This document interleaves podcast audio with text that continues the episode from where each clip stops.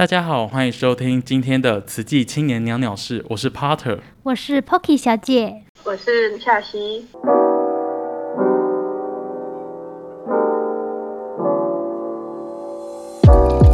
今天来到我们节目的是从慈济大学到上冢大学交换的夏曦同学，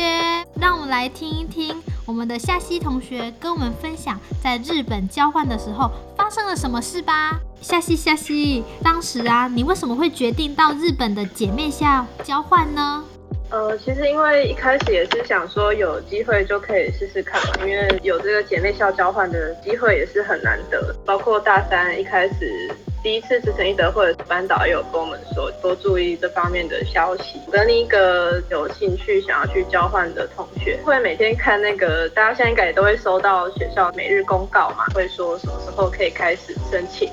那对，我就是跟同学，就是每天等等等等等，然后每天看公告，但是好像哎，怎么都没有等到。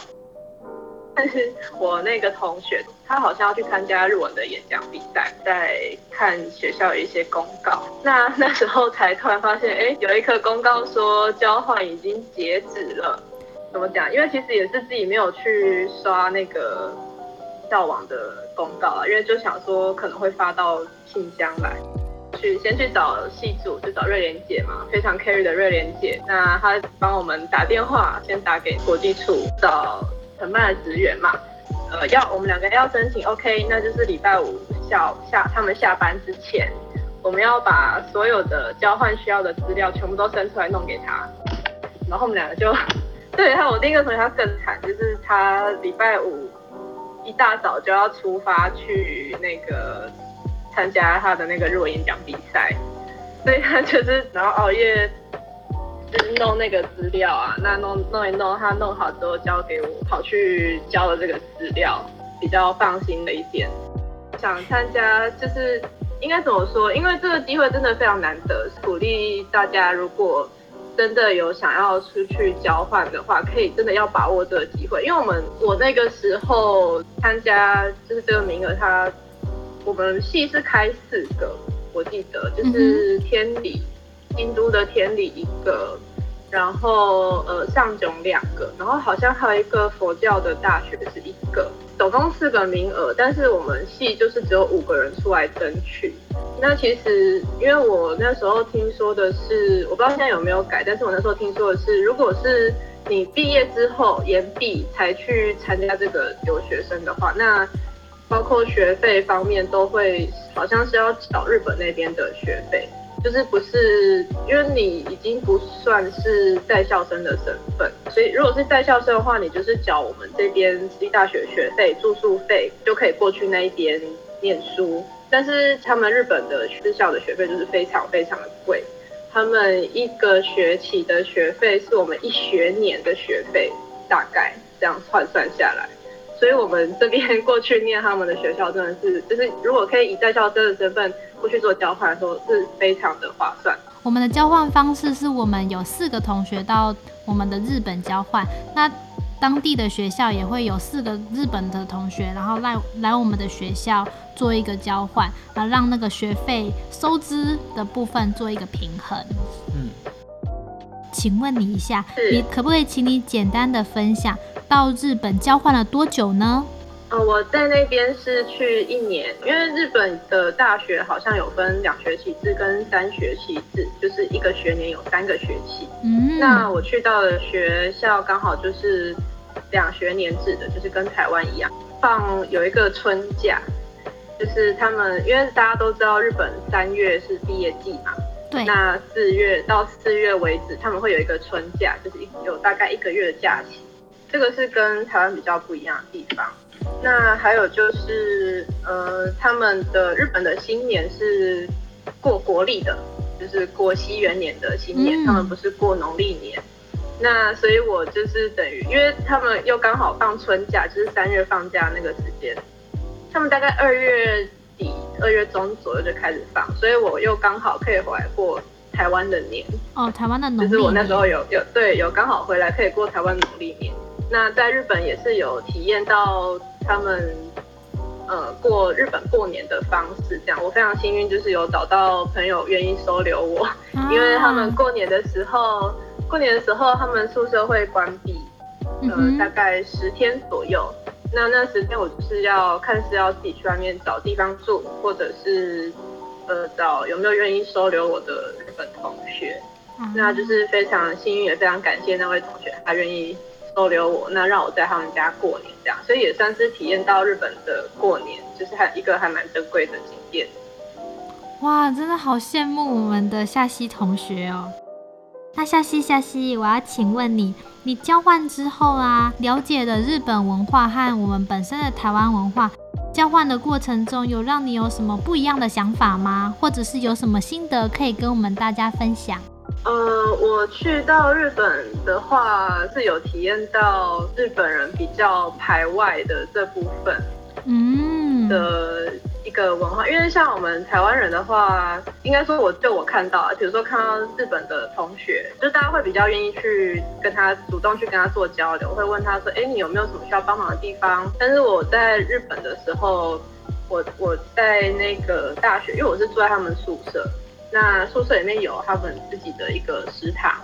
就是大家会在那边吃饭，就是因为一开始进去的时候都会介绍说，这个是。呃，新来的留学生这样，所以基本上大家都知道我是就是外国人这样。吃饭的时候，因为都是一个长桌一个长桌，我们在吃饭的时候就会很明显的发现，坐在那一边的话，我旁边两个位置通常是不会有人坐的，大家不会主动的想要去问你说，哎，我可以坐你旁边吗？啊，要不要就是介绍一下，那我们认识一下，聊个天这样。就比较不会，甚至是我后来在那边宿舍交到的第一个朋友，就是我主动跟他搭话说，哎，我可以坐你旁边吗？因为吃饭的时候会看电视嘛，那我们就是会放一些新闻啊，或者一些日本的，像是名侦探柯南啊、樱桃小丸子，他们每个礼拜呃六日一定都要看这两个，就是动漫这样，会根据当天的新闻啊，或者是呃那那天发的动漫呃播了什么。我们就会做一些讨论，会聊天这样。那你大概是花多少时间来打破刚刚提到的那种窘境，就是大家都不理你的状况？大概也有半年了吧。其实一开始去那边有一段时间还蛮自卑的，觉得哎，怎么大家日文都讲的这么好？那我有时候还会听，我去买东西啊，有时候会听不懂店员在讲什么。像我有一次是去买咖啡。嗯，那就是我去我们宿舍附近有一间那个 Komeda，是一间日本还蛮大的连锁咖啡店，就蛮想去的，所以有一次就鼓起勇气去那边买咖啡。去的时候我是点黑咖啡，店员好像是问我说要不要加糖还是什么的，那讲的有点快，我一个我一下子没有反应过来，我就愣在那里。那店员也是发现哎，怎么都没有回话，他也是愣在那边，我们俩就是 愣在那边瞪了大概十秒钟的时间。那他只是在用比较慢的速度再讲一次，那我就有听懂了。但是那一次也让我觉得说，就是本来就会以为自己在日常应对方面比较 OK 嘛，但是后来又发现好像不是这样。但是后来又想想，就是觉得说他们日文好是理所当然的嘛，因为他们是日本人啊，讲的比较好是理所当然的嘛。所以而且我去到日本，我就是要学日文的，那我又不敢开口讲。那我不是白来了吗？因为你不讲，你也不知道哪里不够好嘛。所以就是后来才慢慢慢慢比较敢开口说话这样。那下期，我有一个问题想要问，就是你刚刚提到说在日本你讲日文会有一些自卑感，那你后期是怎么样去克服这个问题？因为我们在课堂上也有很多发表。那像是专门开给留学生上的课，整个课堂就是只有老师跟留学生这样子。哦。那呃碰到问题我也会提出来，看老师怎么解答嘛。像是有一次还蛮有趣的，我碰到那个敬语的问，在柜台在应对客人的时候，应对完，然后店长就过来跟我说，呃，虽然这个是小问题，但是你刚刚那个前面如果是这样讲的话，后面不能这样讲。然后我就、嗯、就是我就很困惑，我就想说，可是我明明在课本上学到的不是这样子啊，嗯、因为他们呃，我这我后来就是去问了教文法的老师，那他就说我才是对的，嗯，就是因为日本人他们其实敬语都是他们不是在课本上学的，嗯，他们主要都是在呃从或是像是听爸妈讲，或者是听前辈讲。等等，他们不会真的去有系统的去学敬语这种东西。对，所以就是要说怎么克服的话，就是遇到不懂的地方就问，就是不要怕开口。嗯